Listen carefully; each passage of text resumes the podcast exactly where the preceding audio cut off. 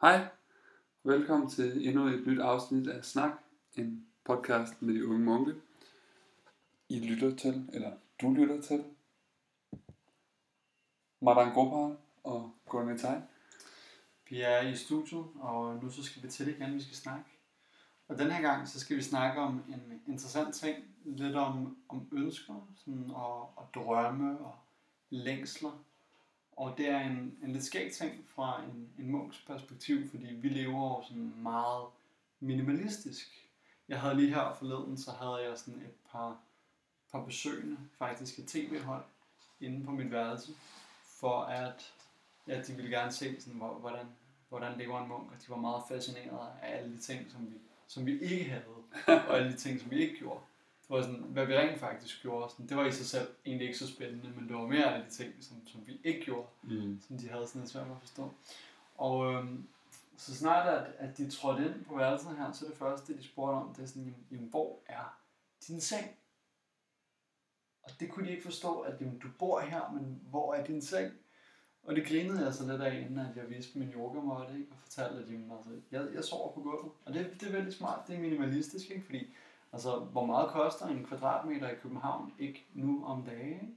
Og hvis du skal have sådan en, uh, en del kvadratmeter, som er reserveret til din seng, mm. det, er jo, altså, det er jo bare unødvendig plads de timer af døgnet, hvor du ikke skal bruge den. Så prøver at forklare, at jeg har min yogamåtte her, og den kan jeg så folde sammen, og så kan jeg bare lægge den ind i mit skab og sådan Så det er veldig smart, så kan jeg bruge pladsen lidt bedre i, i dagtimerne og sådan. Og så, altså, jeg har aldrig sovet bedre. Og øhm, ham her, han hed Victor, han sagde, at det kunne han godt nok aldrig nogensinde forestille sig, at, at han ville kunne, kunne leve så simpelt og sådan. Men det sjove er jo, at, at han kan ikke være tilfreds for uden en seng. Hvor at, det kan jeg godt. Så hvis man lige pludselig havner i en situation, hvor der er ikke er nogen seng tilgængelig, så er det jo bedre, så er det bedre at kunne leve så minimalistisk mm. som muligt. Så igen, at man ikke afhænger sådan af de her eksterne ting, for at, at opleve sådan velvære og, og tilfredshed. Og det er jo ikke fordi, at, at livet det handler om at, sådan, at sove på en yogamåtte overhovedet. Men livet det handler om at være lykkelig. Så der er nogle ting, som, som er behjælpsomme med henblik på at, at opnå lykke og livskvalitet, og så er der nogen, der ikke er det. Og i den kontekst, så tænkte vi, at det kunne være lidt sjovt at tale om, sådan, om ønsker og, og længsler og drømme. Krishna han siger den her interessante ting i Bhagavad Gita. Han siger, Sashantin apnodi nakarma kami. At kun den, der ikke forsøger at opfylde sine ønsker, kan rent faktisk opnå fred mm. i sindet. Ja, det er et godt vers. Du nævner, at du havde, øh, havde en historie i den kontekst, som du godt kunne tænke dig at dele. Ja. Jeg kan huske, da jeg var en lille dreng, så, så var jeg meget, skrev meget op i legetøj og havde ting, jeg kunne lege med. Øh, jeg kan huske, da jeg var sådan en 12 år gammel eller sådan noget, så, så ringede min bror til mig og fortalte, at han var ude sammen med en ven og flyve med fjernstyret fly. Og det lød jo mega fedt. Så jeg gik med det samme ind på nettet og begyndte at lede efter fjernstyret fly og sådan noget. Og der blomstrede så bare et ønske i mit hjerte. Jeg skulle bare have et fjernstyret fly. Så jeg sad på nettet, jeg var sådan en computeren, så jeg sad og undersøgte alt om fjernstyret fly. Så det her ønske, det blev bare stærkere og stærkere og stærkere til det nåede til et punkt, hvor jeg var sådan, var sådan, jeg vidste, hvad det kostede, jeg vidste, at jeg skulle have den her model, og den her fjernbetjening, og det ville koste 2432 kroner, eller sådan noget, og så spurgte min far, far, kan du hjælpe mig? Jeg, jeg vil så gerne have et fjernstyret fly. Og han synes jo, det var en god idé, men jeg skulle også lære det om ansvar, så jeg skulle ligesom spare op til det. Jeg havde jo ikke noget arbejde, jeg havde ikke nogen avisrute, så det kom til at tage lang tid. Åh, oh, så noget med at lægge lommepenge til side. Og... Ja, fødselsdagsgave, fødselsdagspenge, og ah mormors små donationer og sådan noget. Så, øh, så jeg fik ikke rigtig noget fjernstyret fly. Men jeg gik rundt med det her ønske i sådan flere år. Jeg kunne så godt tænke mig fjernstyret fly. Og det gjorde bare, at jeg kunne ikke slappe af og bare nyde at være ung og spille fodbold og lege med mine venner. Og sådan, fordi jeg var så utilfreds, fordi jeg ikke havde det her fjernstyret fly. Så det stemmer rigtig godt overens med det Krishna han siger i Bhagavad Gita, at kun en person, der ikke prøver at opfylde hans ønsker, kan rent faktisk opnå tilfredshed. Og det er sjovt, hvordan at, at de her ønsker, at de kommer sådan udefra. Altså det er jo ikke noget, der er, der er sådan, er, er sådan selvmanifesteret fra, din, sådan, fra, dit, fra dit inderste.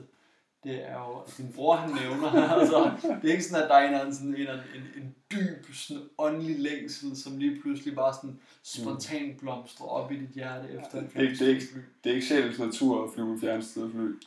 Men så, så din bror her, han i en alder af 12 år, så fortæller han dig om et fjernstyret fly, og du begynder så at, at tænke på det, og så er det det her ønske, det vokser. Mm. Indtil at det faktisk resulterer i, sådan, i frustration, og så gang måske noget vrede. Jeg kan huske, man blev vred, men der er i fald noget frustration. Ja. Det er sjovt, fordi Krishna han siger det her, Jayato Vishaya Pumsa Sangaste Shubhajayate Sangat Sanjayate Karma. At hvis, hvis der er et eller andet, sådan et, et, han kalder det et sansligt objekt, et eller andet, som mm. Du, du baserer din lykke på, at på nuværende tidspunkt er det ikke nødvendigvis vigtigt for dig, det er ikke nødvendigvis et ønske eller noget, du, noget, du søger, men hvis du kommer i kontakt med det, og så jayato, at du begynder at sådan meditere, at du begynder. Mm. at tænke meget på det, så lige pludselig så det her ønske, det opstår, Ja. og så vokser det, og det vokser, og lige pludselig så er det ikke bare et, et ønske, så er det rent faktisk et behov. Og hvis det behov det ikke bliver tilfredsstillet, så er det, vi oplever frustration. Mm. Og igen, hvis frustrationen den fortsætter over længere tid, så resulterer den i, i vrede, som så igen leder til en masse forskellige dårligdomme. Så derfor så synes jeg personligt, at det er super interessant at tænke på, fordi det er jo noget, vi er meget bevidste om, sådan hele vores meditative praksis, og sådan meget, at man, sådan, at man ligesom kigger indad og tager inventar omkring sine ønsker. Men, men interessant, en interessant tanke for, for folk i den moderne verden, at være sådan bevidste om deres ønsker, og, og, og værne om de ønsker, som vil bringe dem noget godt, og passe på med dem, som ikke vil dem noget godt. Mm. Fordi mere end nogensinde før bliver vi jo bombarderet af reklamer. Altså, de er, de er alle vegne. Og førhen, så var det jo bare de store firmaer, som kunne, som kunne ramme os med reklamer. Ikke? Men nu på sådan Facebook og sociale medier, så kan alle jo sådan købe sig til sådan nogle, lave sådan nogle små opslag og videoer, der popper op med, hey, køb det her, køb det her, Ja. og sådan, det her, det har du brug for. Og du levede egentlig, du levede ganske udmærket før, at man fandt ud af, at nu var der kommet den her sådan super smart, øh, hvad ved jeg, sådan nye tandbørste eller et eller andet i den stil, ikke? Og så tænker jeg, nej, jamen, den må jeg have, den vil gøre mit liv så meget lettere, hvordan har jeg sådan? hvordan har jeg nogensinde klaret mig uden? Så Krishna han siger det her super, super smukke analogi, han kommer med. Apuryamanam achala pratistam samutaram apapravishanti yadvat tatvat kamayam pravishanti sarve sashanti nabnotina karma kami. At kun den person, der ikke prøver at tilfredsstille sine ønsker, kan rent faktisk blive lykkelig. Og den, som konstant prøver at opfylde sine, sine drømme og længsler, vil aldrig kunne opnå fred. Fordi så snart, og det har vi alle sammen en oplevelse af, ikke? så snart at ønsket der, det er opfyldt, jamen hvad så? Fik du nogensinde dit fjernstyrede fly? Nej, det gjorde jeg ikke. Nej, okay. Så det var måske derfor, du endte op med at blive munk. Måske. Sådan et resultat af frustration. Jeg kunne stadigvæk godt tænke mig det. Jeg synes, det er super cool. Ja. Nu havde du jo tv-holdet derude her den anden dag. De havde jo en drone. Så Ja. det Hvordan er Men det synes jeg ikke er særlig sejt. Den synes jeg faktisk er irriterende. Sådan Ja. ja. larmer. Og, Ja. ja. Jeg synes, fjernstyret fly det er ret cool. Jeg mødte faktisk en fyr for ikke lang tid siden. Jeg var nede på dagbrugssengen og gik en tur. Og han havde et fjernstyret fly. Og jeg var nødt til at gå hen til ham. Nå, ej, hvad er det for en, du har der? Hvad er det for en model? Og sådan, Nå, mange sætter har jeg. Så, Jeg selv, jeg havde et, øh, et stærkt ønske, som fyldte rigtig meget. Jeg, det ved jeg ikke, om jeg har nævnt før på vores podcast her, men inden jeg blev munk, så lavede jeg jo hiphop. Og det var et, et ønske, som, som blev plantet i mig omkring en, sådan, en 17 års alder, sådan midt i gymnasiet. Øh, det var i min periode, hvor at jeg begyndte at, sådan, at være lidt sådan radikal og kigge sådan lidt skævt til vores moderne samfund, ikke? Og, og se mig selv lidt som en, øh, en, en revolutionær og en trendsetter, der gerne ville sådan, ja, sådan, gå lidt mod strømmen og, og, og lave et eller andet anderledes. Så jeg begyndte at, at høre hiphop, som var sådan, altså socialt bevidst hiphop, om sådan folk, der gerne ville sådan skabe forandring og sådan noget. Jeg synes, de her rappere, som havde et, et budskab, jeg har aldrig rigtig været til sådan noget, altså du ved, den der sådan hjernedøde hiphop, om bare sådan guldkæder, damer og hurtige biler og sådan noget, det har aldrig nogensinde sagt mig noget. Men de her sådan, lidt sådan sociale reformanter, som på samme måde formåede at kommunikere det med sådan lyrisk ekspertise, det har jeg altid fundet sådan, åh, jeg kunne bare sådan fuldstændig sådan gå i spåner over sådan et, et fedt budskab, som bare blev, sådan, blev leveret i de, sådan, i de lækreste, mest sådan elegante rim. Så jeg begyndte at høre, høre vældig meget hiphop, og da jeg så senere han øh, begyndte at læse, læse en del bøger, så kiggede jeg på, sådan, på den danske hiphop scene og tænkte, jamen, altså der er mange af de her, sådan, af de her moderne rapper, som lyder som om de aldrig nogensinde har læst en bog, ikke? og som har sådan, altså et, et ordforråd som en, som en hvad ved jeg, en 7. klasse eller et eller andet, så jeg tænker sådan, jeg læser meget, så det kan jeg sgu da gøre bedre, det der. Så jeg begyndte at, at skrive hiphop, og, og jeg, sådan, jeg blev faktisk ret hurtigt sådan god til det. Ikke så meget, jeg har aldrig rigtig været sådan den store, den store, øh, det store musikalske talent, men med hensyn til, til lyrik og skriveri og sådan noget, det gik faktisk ret godt. Og jeg fik en del feedback fra folk, der var inde i branchen, og jeg fik på et tidspunkt en kompliment, som egentlig pissede mig lidt af, fordi at der var en, øh, en etableret kunstner, som sagde til mig, at dine tekster, dem kan du sælge, men du skal ikke, du skal ikke levere dem selv, fordi, fordi dit flow er ikke særlig godt. Og der er sådan, ah, hvad bilder du dig ind? Fordi at når man, sådan, når man har nogle evner og sådan noget, så vil man jo også gerne have noget, sådan noget, noget credit for det. Ikke? Altså, mm. Så det var sådan, altså at jeg kunne tjene penge på at sælge min lyrik, det betød ikke særlig meget for mig, hvis ikke jeg ville få noget, hvis, hvis der så var en anden, der skulle mm. rende rundt med, ja. med, med æren for det. Ikke? Så, øhm, så anyway, jeg lavede lidt rim, og sådan, jeg, jeg nåede ind, Og det, var, det var en kort lille, lille karriere, jeg ved ikke, man kan ikke engang kalde en karriere eller noget af. Men jeg havde en enkelt koncert, og så efter det, så, så blev jeg taget med på, på Betty Nansens teater til noget, øh, jeg blev ja, sådan, spurgt, om jeg ikke havde lyst til at deltage i en teaterforestilling og performe lidt til, til noget, de havde lavet. Et, et stykke, der hed På Tværs. Unge folk, som var sådan lidt på tværs af samfundet. Men anyway, jeg gik i de her år og kultiverede det her ønske om, sådan, om, om hiphop og få, få noget anerkendelse den vej, samtidig med, at jeg kunne sådan reformere samfundet en lille bitte smule. Det var i hvert fald det, jeg havde planer om. Og da jeg så stødte på Hare Krishna-bevægelsen, og jeg læste Bhagavad Gita første gang, så tænkte jeg, hvor er det vildt. Den her viden, alt det her om sådan sjælen og karma og reinkarnation og sådan videnskabelige argumenter for Guds eksistens.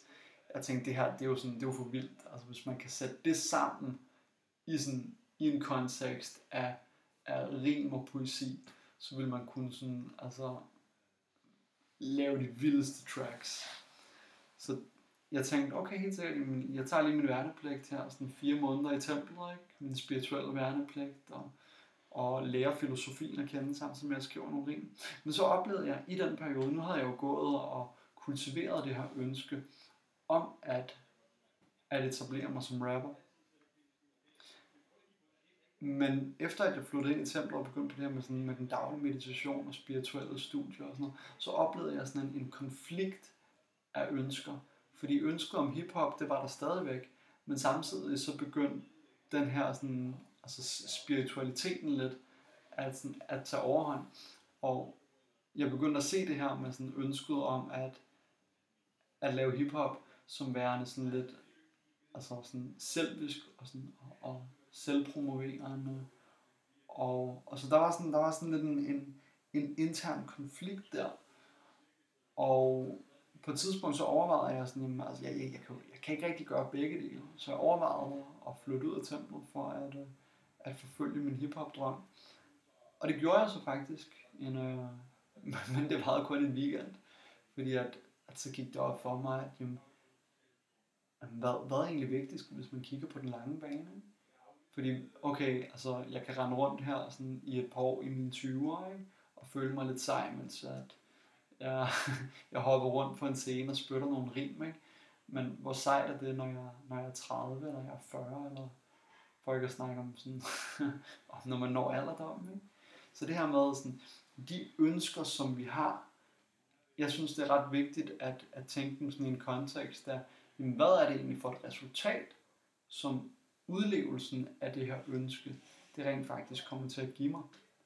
At man, sådan, at man tager inventar omkring sine ønsker, og tænker sådan, jamen, det her fjernstyrede fly, kommer det til at gøre mig lykkelig? Og hvis man sådan, rent faktisk er, sådan, er sådan lidt sådan analytisk omkring det, ikke? så vil man nok kunne nå frem til, at det gør det højst sandsynligvis ikke. Mm. Ja, man putter meget, øh, man skal investere meget i det. Mm. Man får rigtig meget let ud af det. Altså hvis jeg fik sådan en fjernstyret fly, hvad har den batteritid på 10 minutter eller kvarter eller sådan noget. Mm. Og det var det. Så blev jeg nødt til at gå hjem og lade det op, for jeg kan, i et par timer, før jeg kan gå ud og flyve med det igen. Jeg ved, altså, det kan være, det går i stykker, ikke? ja, en lille dreng. Så bare det her med, at jamen, hvis, hvis, hvis vi baserer vores, vores lykke på noget, der er sådan lidt, lidt kortsigtet og lidt overfladisk, ikke? Også det der, det er meget sådan med, med ønsker, det er meget sådan forventningens glæde, ikke? At man tænker sådan, at den er lige rundt om hjørnet, ikke? Når jeg kan sådan, når jeg kan, altså jeg, jeg sad der og, og, og skrev min rim, ikke? Og sådan noget, og, og det havde jeg det egentlig også meget fedt med. Men det var mere sådan forventningen om, hvad frugten kommer til at være Mm. af det arbejde, jeg laver.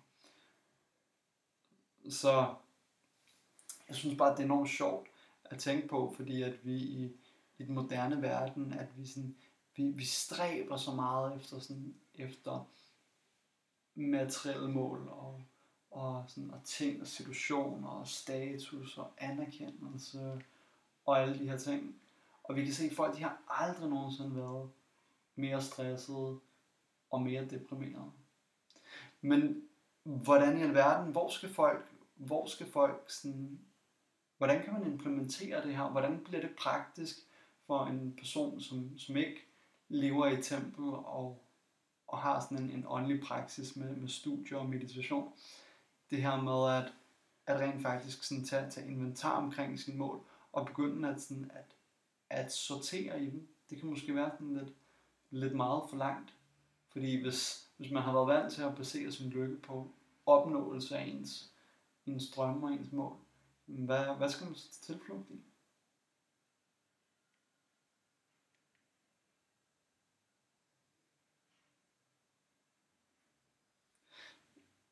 Så, så bare lige for at svare på mit eget spørgsmål, så øh, det det, vi kalder et retorisk spørgsmål. Så som, som jeg ser det, så det er ikke fordi, vi lever uden mål. Jo. Vi har stadigvæk mål, men vores, vores mål er af en, en lidt mere af en, af en anderledes natur, fordi vi har eksterne mål, og så har vi interne mål. Og de eksterne mål er egentlig bare et udtryk for det interne mål. Fordi, bare lige for at sådan, snakke sådan helt sådan lige ud af posen, vores mål som, sådan, som Hare Krishna munke, vores ultimative mål, det hedder Purush Artha på sanskrit, det ultimative mål, det er at opnå kærlighed til Gud. Mm. Det er det, det er det ultimative mål. Men kærlighed, det er ikke bare en følelse. mm. Men det har også en, en hvad skal man sige, en, en, en fysisk dimension i den virkelighed, vi lever i, som forekommer som en, en tjeneste. At hvis jeg har kærlighed til en person, så vil jeg da også ønske at gøre noget for dem. At glæde dem på en eller anden måde. Så vi har nogle eksterne mål. Og det er blandt andet sådan noget som, okay, vi lever i det her tempel, så vi prøver at, at facilitere et, et community. Templet her fungerer som en, en skole for dem, der bor her. Det fungerer som et center for visdom for dem, der kommer her. Så altså et sted, hvor folk kan komme og få noget visdom og kultivere deres spiritualitet, lære om meditation og kogekurser og alle de her ting. Så det er alt sammen noget, noget, noget eksternt, men et eksternt udtryk for det her ønske om at ville tjene og tilfredsstille Gud. Og så har vi nogle andre, sådan, nogle andre projekter, vi arbejder os hen imod. Ikke? Prøve at starte noget farmsamfund, prøve at få en skole op og køre og sådan noget. Så alt det eksterne, der er ikke noget galt med det eksterne, men det skal være funderet i noget internt. som ikke er sådan et, som, som ikke er et mål, du løber tør for. Fordi det der er noget problemet, hvis du, har, hvis du kun kigger på det eksterne, hvis du kigger på de eksterne mål, og du arbejder hen imod dem, og du så når dit eksterne mål, ikke? hvis du så får din, din flyver der, ikke? jamen hvad så? Så der har man sådan en, en fed dynamik igen, sanskrit. Det er lidt sjovt, at det her elgamle sprog, så har man de her sådan fede termer, og det er noget, man også kan bruge ret meget i, i moderne selvhjælp. Der er noget, der hedder, som sagt, Purusharta, som er et ultimativt mål, og så er der noget, der hedder Kritvarta, som er et kortsigtet mål. Og den dynamik, den er ret fed, fordi du kan godt have kortsigtede mål. Du skal bare sørge for, at de ligger på ræd og række i retning af dit langsigtede mål. Så for eksempel, hvis, hvis man, først og fremmest, hvis man identificerer et langsigtet mål, og langsigtet, det er jo relativt, ikke? det kan være sådan 5 år, det kan være 10 år, det kan være 50 år, det kan være et mål for ens næste liv, for så vidt, hvis man tror på reinkarnation. Det kan være et mål for evigheden, hvis at man er på det niveau. Men i hvert fald så, at du har et, sådan, et langsigtet mål, et purusharta, så så snart at du har dit langsigtede mål defineret, det kunne for eksempel lade os sige, at, at det kunne være at være sådan pilot eksempelvis. Jamen så et, et godt kridvarta, det kunne måske være at få sig et fjernstyret fly i en alder af 12 år, for at lære en lille bitte smule om sådan, hvad ved jeg, jeg aner ikke noget om hverken fjernstyret fly eller det at være pilot. Men i hvert fald, det vil man få, få meget mere substans ud af, hvis man, hvis man ser tingene i en kontekst. Så vi skal ikke bare, vi skal være forsigtige med bare at, at hoppe på de mål i den kontekst, som de ligesom bare manifesterer sig i vores liv, velvidende hvor de kommer fra, fordi ofte det kommer ikke fra sjælen. Så det er noget, vi bliver påduttet udefra. Mm. Og så vores sind accepterer, men uden at det nødvendigvis er særlig gennemtænkt. Mm. Ja, helt sikkert. Jeg bruger tit det vers fra Bhagavad Gita, som du citerede, Jaya to Visayan Pumsa, Sangastesu Pujayate, at når man kontemplerer på sansobjektet, når man mediterer på et ønske, og man sådan fodrer det, så bliver det bare større til et enormt punkt, øhm, hvor man bliver nødt til at handle på det. Mm. Så det, det, det er et ret godt værktøj til, at, når man, når, man, når man ser, at der er et ønsker, der kommer op i hjertet, som nødvendigvis ikke er særlig godt for en. Hvis nu man for eksempel er på slankekur, man er en tur i Netto, og man kigger på Marsbar, så ved man, hov, jamen hvis jeg kigger længe nok på den her Marsbar, så bliver jeg nødt til at købe den på et tidspunkt. Mm. Men hvis jeg forstår, hov, ej, mine øjne fanger blikket af, af den her Marsbar, jeg må hellere kigge væk og fokusere på et eller andet andet, fordi ellers så kommer jeg til at bryde mit løfte om ikke at spise Marsbar. Mm. Så det synes jeg er et virkelig godt værktøj til at stoppe det hurtigt. Mm. Ja, at, at forstå, hvordan det virker. Ja, præcis. Det her sådan med, med sanserne og sindet og intelligensen. Ja. Og, sådan, og passe på med at fodre det. Fordi det er, øhm, det, det er vi ofte ikke opmærksom på. Mm. Og, men dem, der er opmærksom på det, for eksempel dem, som, som lever af at lave reklamer, de ved jo udmærket godt, hvordan mm. de her ting fungerer. Ikke?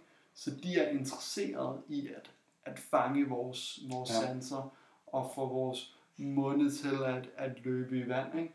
Og de ved godt, at hvis de præsenterer, hvad ved jeg, sådan en Puk Maxi eller et eller andet, for en, for en ung mand på 14 år, ikke? jamen så er han måske sådan rimelig ligeglad, men hvis du sætter en halvnøgen kvinde op på den her Puk Maxi, så tænker han, åh, jeg vil også have en Puk Maxi. ja. Så det er virkelig altså, at, at gardere sig selv mod de her ønsker, er en, en rigtig vigtig ting. Og så også samtidig så være sådan lidt proaktiv, fordi en ting er, at man skal passe på med, med ikke at lade dårlige ønsker inficere ens hjerte.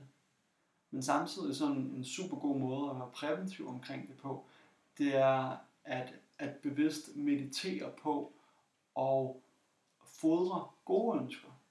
Fordi det er jo ikke som sådan, fordi ønsker i sig selv mm. er dårlige. Og vi vil altid have dem. Mm. Sjælen vil altid have ønsker. Ja. Hvordan er det? Sjælen vil altid have ønsker. Er det et faktum? Ifølge vores filosofi, ifølge Bhagavad Gita, så, så er det et faktum. Men hvis man er for eksempel buddhist eller sådan noget, så, så har de jo hele den der med, at du skal bare sådan sidde og stige ind i væggen, ikke? I, sådan, i syv timer, ikke? Og så bare sådan total mm. sådan stillhed i sindet. Det er, det er deres, altså, avancement. Det er deres, det er deres filosofi, i hvert fald nogle buddhister. Der er mange former for buddhister. Åh oh ja, selvfølgelig. Men øh, jeg har endnu ikke, jeg har endnu ikke mødt en buddhist, som, som var fri for ønsker. Jeg har mødt mange buddhister på gaden, som, hvor jeg præsenterer den Bhagavad Gita og sådan noget, og så står de med en smøg i hånden og siger, ah, jeg, jeg ved det hele, jeg er buddhist. Mm. Eller sådan noget. Så, så ja, jeg tror ikke, jeg tror ikke på det der. Så vi kan ikke, altså, altså, det er i hvert fald det, der bliver beskrevet i Bhagavad Gita, at man, ikke, man kan ikke være fri for ønsker. Mm. Så, så i stedet for at prøve at, at befri sig selv for ønsker, så siger Krishna, at det handler om at ændre dit ønske. Mm. Det handler om at arbejde med dit ønske. Og der synes jeg, at den her sådan, hele den meditationsproces, som vi har, den synes jeg er så fed. Det her med, at vi bruger mantra-meditation. Igen og igen reciterer mantra. Vi bruger Hare Krishna mantraet. Hare Krishna, Hare Krishna, Krishna Krishna, Hare Hare. Hare Rama, Hare Rama, Rama Rama, Hare Hare. Og hvor vi sidder i lang tid hver eneste morgen og mediterer på det her mantra. Og jeg har lagt mærke til, nu har jeg mediteret på det her mantra i de sidste 8 år, og jeg har aldrig nogensinde formået at opnå bare sådan den der sådan, sådan klokkeklare, rene koncentration i, sådan, i to timer straight. Der er altid tanker, der kommer op. Der er mm. altid ting, der distraherer. Nogle gange er det mere, nogle gange er det mindre. Men der er altid, der foregår altid et eller i sindet. Men der kan man lægge mærke til, at de ønsker, eller de tanker, som distraherer en, er baseret på tilstanden af ens nuværende ønsker. Så det er en helt vildt god feedback-mekanisme. Ja. Helt vildt god feedback-mekanisme til at se, hvor er jeg henne på nuværende tidspunkt. Mm. Hvad er det for nogle ønsker, jeg bærer rundt i mit hjerte? Ja. Det kunne være, at, øh, at det her var et godt tidspunkt til at være sådan lidt, øh, lidt sårbar. Fordi det har hørt skulle være, være en god ting, at, at vise lidt sårbarhed. Fordi altså, vi skulle ikke fremstå som at være de her sådan, perfekte, befriede munke, fordi det er vi ikke. Så hvad, hvad er det, når der går på mig at høre, bare lige sådan, hvis jeg må. Hvad, hvad distraherer dig i din meditation? Og, og hvad, hvad har du for nogle ønsker, som du arbejder med, som du egentlig godt ved, måske egentlig ikke, ikke burde være der, men, øh, men som stadigvæk sådan lidt florerer. Er det noget, vi, øh, vi har mod på at, ja, ja. at sende ud i æderen? Jeg er meget åben. Øhm, jeg har altid, som en lille dreng, har jeg altid gået rigtig meget op i sundhed og sådan alternativ medicin. Øhm, og det har jeg lagt mærke til, det er virkelig, altså det er et stærkt ønske, jeg har, at gå op i det og hjælpe andre folk med deres helbred og kostvejledning. Øhm, ja, sådan nogle ting. Så det er helt klart noget, jeg, jeg tit tænker på. Øhm, når, når, når jeg mediterer, så kan jeg se, at det, det er tit det, mit sind går, går tilbage på. Mm når, når jeg prøver at fokusere, så sådan, øh, åh jamen, hvad med øh, den her urt her, den er vildt god mod det her. Måske skulle jeg lige ringe til min mor og sige, at hun skulle tage det her, eller lave den her yogaøvelse, eller mm. sådan.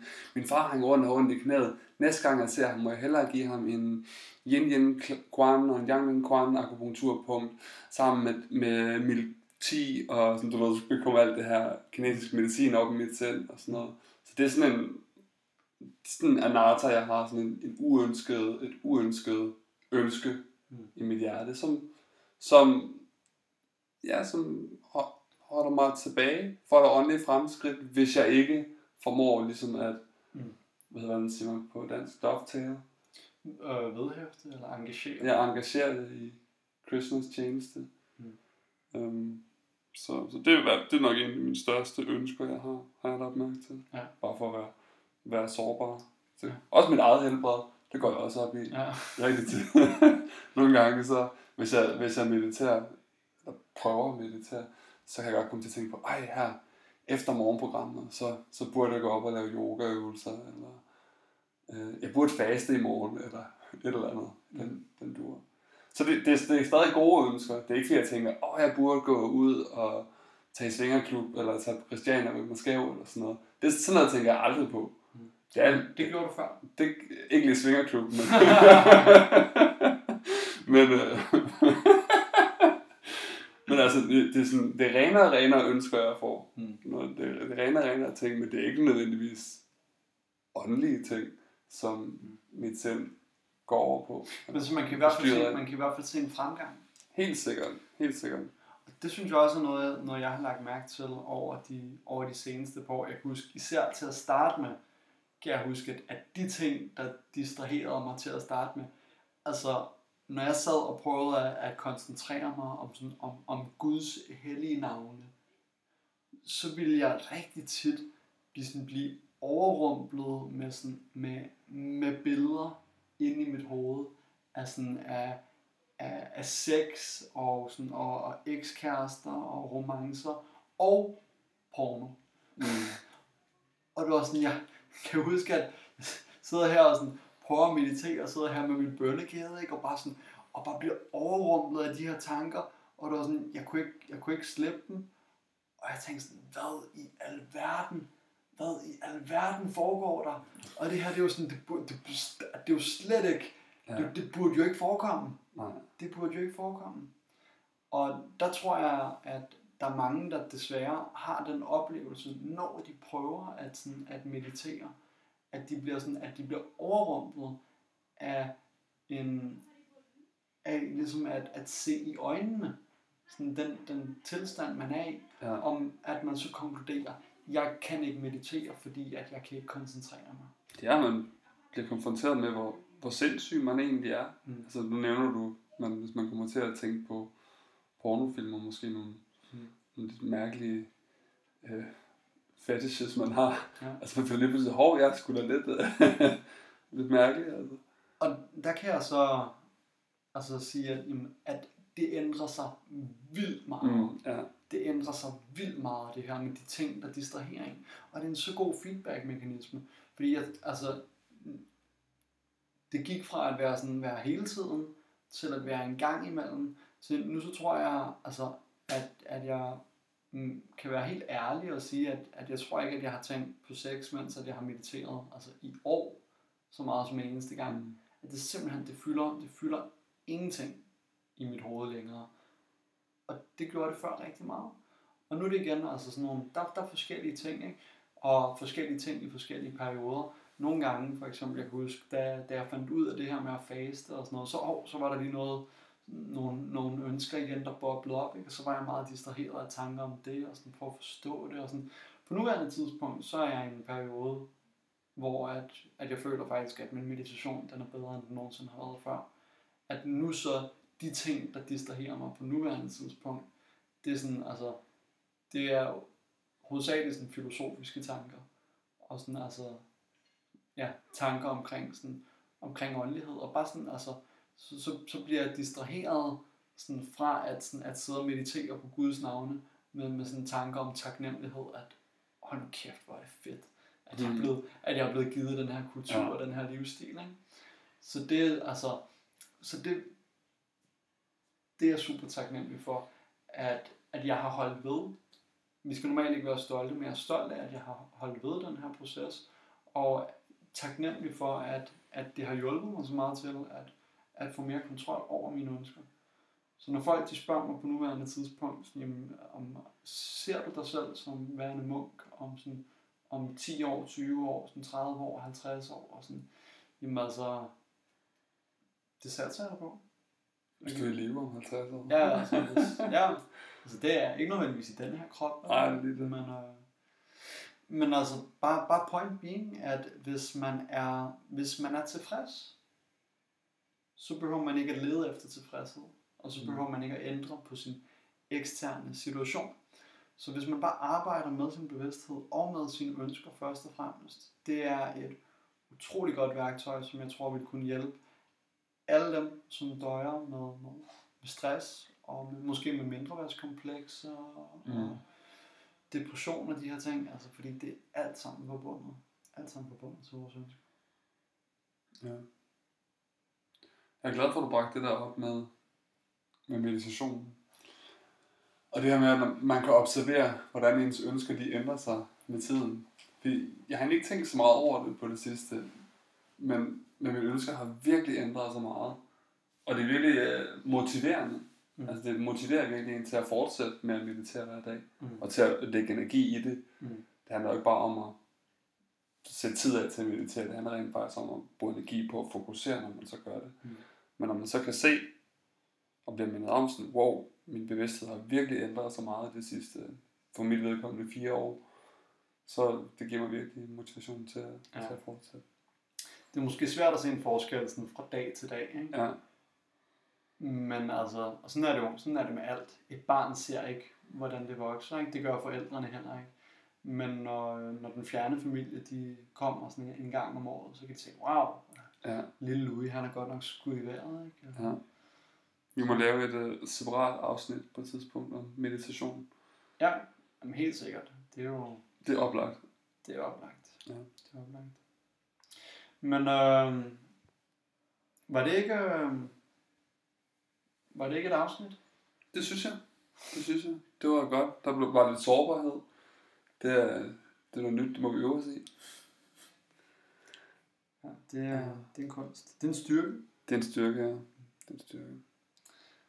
Men øh, hey, fedt, at du lytter med. Jeg håber, at det var stof til eftertanke.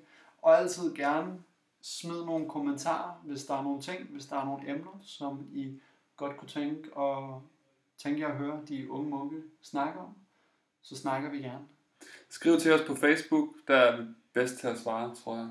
YouTube, der, der er lidt langsom. Du, vi har begge to adgang til vores Facebook, så der, du er god til at svare det, ikke? Vi prøver, vi prøver. vi prøver. Så skriv, skriv til os på Facebook, de unge munke. Og øhm, vi vil svare så hurtigt vi kan. Yes. Hare Krishna. Hare Krishna.